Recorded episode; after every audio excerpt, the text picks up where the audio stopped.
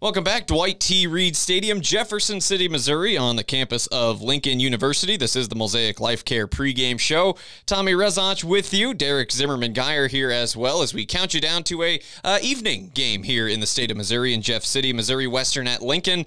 We've uh, said it throughout the show, throughout the week, that uh, this could be the last time we play Lincoln for a little while because the Blue Tigers, as it's well known by now, announced this past winter that Lincoln uh, will be heading back to the Great Lakes Valley Conference a conference of which they were a member from 2014 to 2018. So uh, Lincoln bidding adieu to the MIAA, and of course every uh, Missouri, every MIAA football team that plays Lincoln, this counts as a non-conference game. So uh, wanting to break down kind of what this means for the conference uh, going forward, we welcome onto our pregame show none other than the commissioner of the MIAA conference, Mike Racy. Mike, thanks for taking the time. Hope you've had a fun start to the season. Obviously, week one provided uh, a lot of fun ones. But yeah, just kind of getting right into it. Um, obviously, kind of bittersweet. A lot of history uh, at Lincoln over the years. I know they've kind of been in and out of the conference through the years, and uh, it's a team that didn't have a football program for parts of their history too. But uh, obviously, we've known this for a while, and uh, kind of a it's kind of interesting. A lot of MIAA teams still going to play Lincoln here in 2023. But as far as just future of football in this conference with Lincoln departing, um, what does this mean going forward for the league? Yeah, Tommy, uh, uh, good to be with you. Thanks for asking me on, and uh, always uh, always an exciting time at the start of another MIAA football season, and really, you know, a, a fall a fall sports season. Many many sports going on on our campuses, and I think you used the right word to describe kind of what's going on with Lincoln. Bittersweet you know, we've got a we've got a historic uh, conference in the MIAA dating back to 1912, and and throughout that history, uh, Lincoln is a as a historic uh, school uh, in Jefferson City, Missouri, uh, founded right after the Civil War. Um, you know, they've been in and out of our conference and um, have had some success in our conference and in different sports. Obviously, their national championships in in indoor and outdoor track uh, have left their mark uh, as part of uh, their MIAA legacy, but they are uh, they are moving on. I think they you know they've they've done a lot of evaluations at Lincoln uh, since uh, President Moseley took over on you know whether or not to continue to have football. Um, are they in the right division? Are they in the right conference? And I think they just made the decision, and and probably a good one that uh, for them to to be competitive in football, to get that back to where the alumni and their fans want to see Lincoln football, they're going to need to do that in a different conference. Great Lakes Valley Conference next fall. That'll leave us with five um, football schools. Uh, I'm sorry, 11 football schools, Tommy, um, beginning next fall in the MIAA.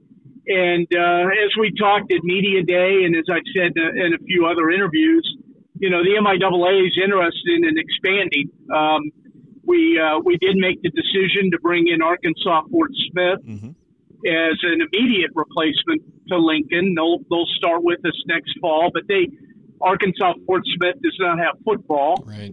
and uh, so it'll bring us to eleven football schools and and three without football with the addition of Arkansas Fort Smith. But our presidents are really interested in expanding the conference to try to continue to grow uh, the MIAA uh, within this geographic area, um, the Midwest, uh, to try and to try and grow with uh, you know similar uh, schools that we currently have in the MIAA. Those are regional public universities, and you know I think in the next couple of years, there's hopefully a, a chance that the MIAA is going to find another football school and maybe even another non-football school to get us to 16 uh, 12 with football, four without. And I, I think that really begins a conversation in our conference, Tommy, about the opportunity to, to think about divisions, a North Division, a South Division.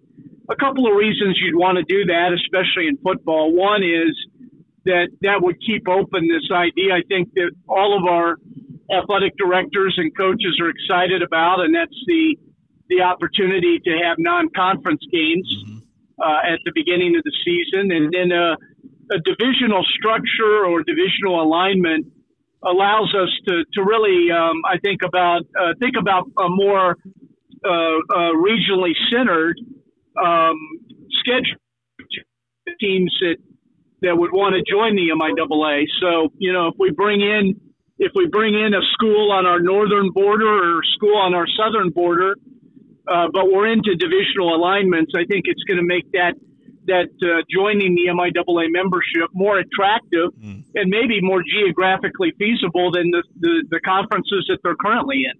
So that's that's the strategy moving forward. But we're we're definitely in a mode for growth and um, hoping to add schools both with football and without football.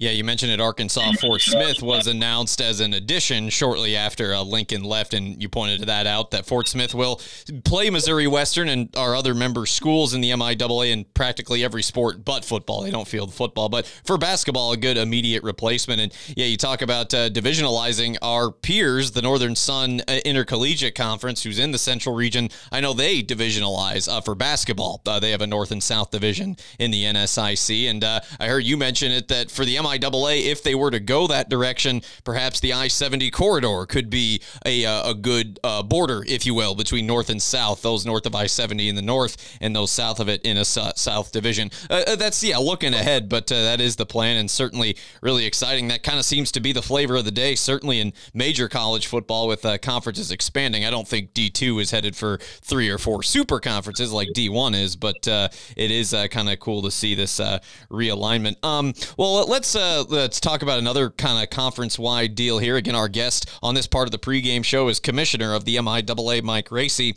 Uh, the MIAA kind of making history last year, the first Division two conference in NCAA to uh, institute um, uh, coaches challenges, uh, each coach getting one per game, and new last year the MIAA got to review uh, targeting calls in real time as opposed to in the past when they'd be reviewed at halftime or after the game. Deemed a success as now there are eight other D D2 conferences with instant replay this year. Um, obviously, goes without saying, Mike, but a really big point of pride that the MIAA kind of got to carry the baton to start this uh, this uh, institution of instant replay in D2, and um, just good to see that having good effects for this level of football in other conferences as well.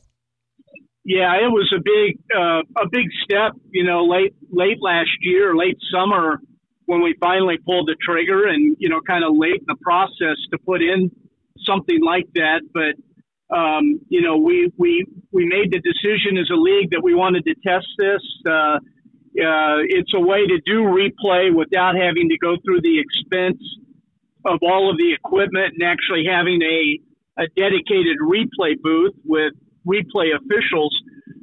and um, I think you know when we when we measured kind of how how things went last year. I think we had over over 60 plays uh, during our 11 weeks that we looked at, and uh, about 12 or 13 of those did get reversed. So, you know, those were challenges by coaches to take a look at something. Um, you know, maybe it was a possession issue, maybe it was a uh, inbounds, out of bounds, uh, you know, a number of things that we can look at. And and um, you know that's a that's a pretty good percentage of of things that uh, that actually got changed or reversed. Uh, I brag a lot about our officials, Tommy. I think we have some of the best officials in all of Division Two, um, and that's uh, you know that that feeling or statements justified by the the number of officials that we move on to um, other Division One conferences and some that make their way into the NFL. Um, but officials make mistakes, and uh, you know we um, we want to make sure we get it right. And replay this way of doing replay that's cost effective is a way of doing that. And then and then you mentioned it. The biggest thing is targeting. I think last year we had nine targeting calls, and seven of those got changed. Um, seven of those when the officials actually slowed down uh, the actual play and looked at the angle and and all of the um, all of the factors they go into evaluating uh, whether that helmet to helmet contact is a targeting call. Uh, seven of those, uh, the officials said nope, not enough here, and got those student athletes back on the field, and that that's a big deal. And um, so we were very happy when the NCAA said, yeah, great, great experiment, uh, successful experiment, and we're gonna we're gonna create a new rule in the NCAA rule book that says if you if you if you want to have replay but you can't do it with a replay booth, here's the way you have to do it. And they basically just adopted uh, our system from last fall. So we're back at it again, Tommy. We've expanded to three cameras uh, that we're looking at now on every play, and um, we're off to a good start. I think we had about about six plays that were challenged and looked at uh, this first weekend of football, and um, it's uh, it's an important tool that our our coaches and officials um, all appreciate. Yeah, absolutely. Uh, that was, uh, I think, just an immediate. Uh, I mean, it was it was immediate to me in 2022. Just uh, how nice it was just to have that. I mean, you know, when you see the NFL and Major D1 being blessed, you know, with all these replay angles and cameras and just the ability to challenge plays. Like I, you know, I covered the NAIA before getting here, and uh, I think hopefully that's next. It, it, trickles down to D3 and NAIA, and perhaps maybe even JUCO one day. Just the ability to go back and just watch it, have that replay, even if it's a one camera setup in some places. I think that uh, is good for the integrity of the game. And yes, yeah, some numbers on MIAA uh, challenges last year 50 challenges in all, 25 calls confirmed, 14 reversed, 11 standing. Yeah, nine uh, targeting reviews, and uh, yeah, seven of those targeting uh, calls reversed, and uh, kids getting to stay in the game. So all good stuff there. Well, Mike, I'd love to talk for a long time. I know we got to move along in our show here, but I know uh, Thursday you were in Maryville to take in that ranked matchup between Northwest and Emporia. Um, any MIAA game on your radar on this Saturday?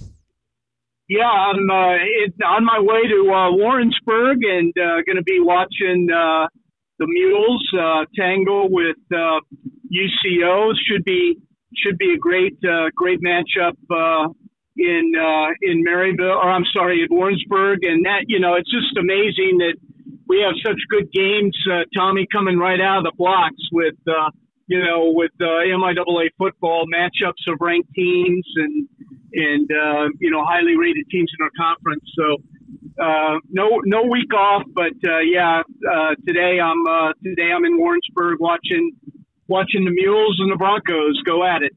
Yeah, that should be a good one. UCO outlasting Kearney last week. Of course, Central Missouri came to St. Joe and uh, won a barn burner against the Griffons, forty-five to thirty-eight. So yeah, that's a exciting one. I think we always, I think the biggest amount of we learn in a season is always like how do they look week two as opposed to week one. I think you always see a big jump in a lot of teams when they go from game one to game two. And yeah, pretty good slate of uh, uh, games here in week two. Some on Thursday, some on Saturday, including ours here this Saturday night as Missouri Western is at Lincoln. One final time time playing Lincoln, and it is not a conference game. It does go down as a non conference game for both teams, as Lincoln uh, will uh, hitch their wagon to the Great Lakes Valley Conference in the 2024 25 year, and could mean uh, new MIAA members down the road. We'll have to keep an eye on it. Very exciting future for the league, no doubt. And that is MIAA Commissioner Mike Racy. Mike, appreciate the time. Uh, it'll be not too much longer. We see you for Basketball Media Day in Kansas City, probably about another month or so. Crazy how fast it goes once we get started, but always uh, enjoy talking to you. We'll see you down the road.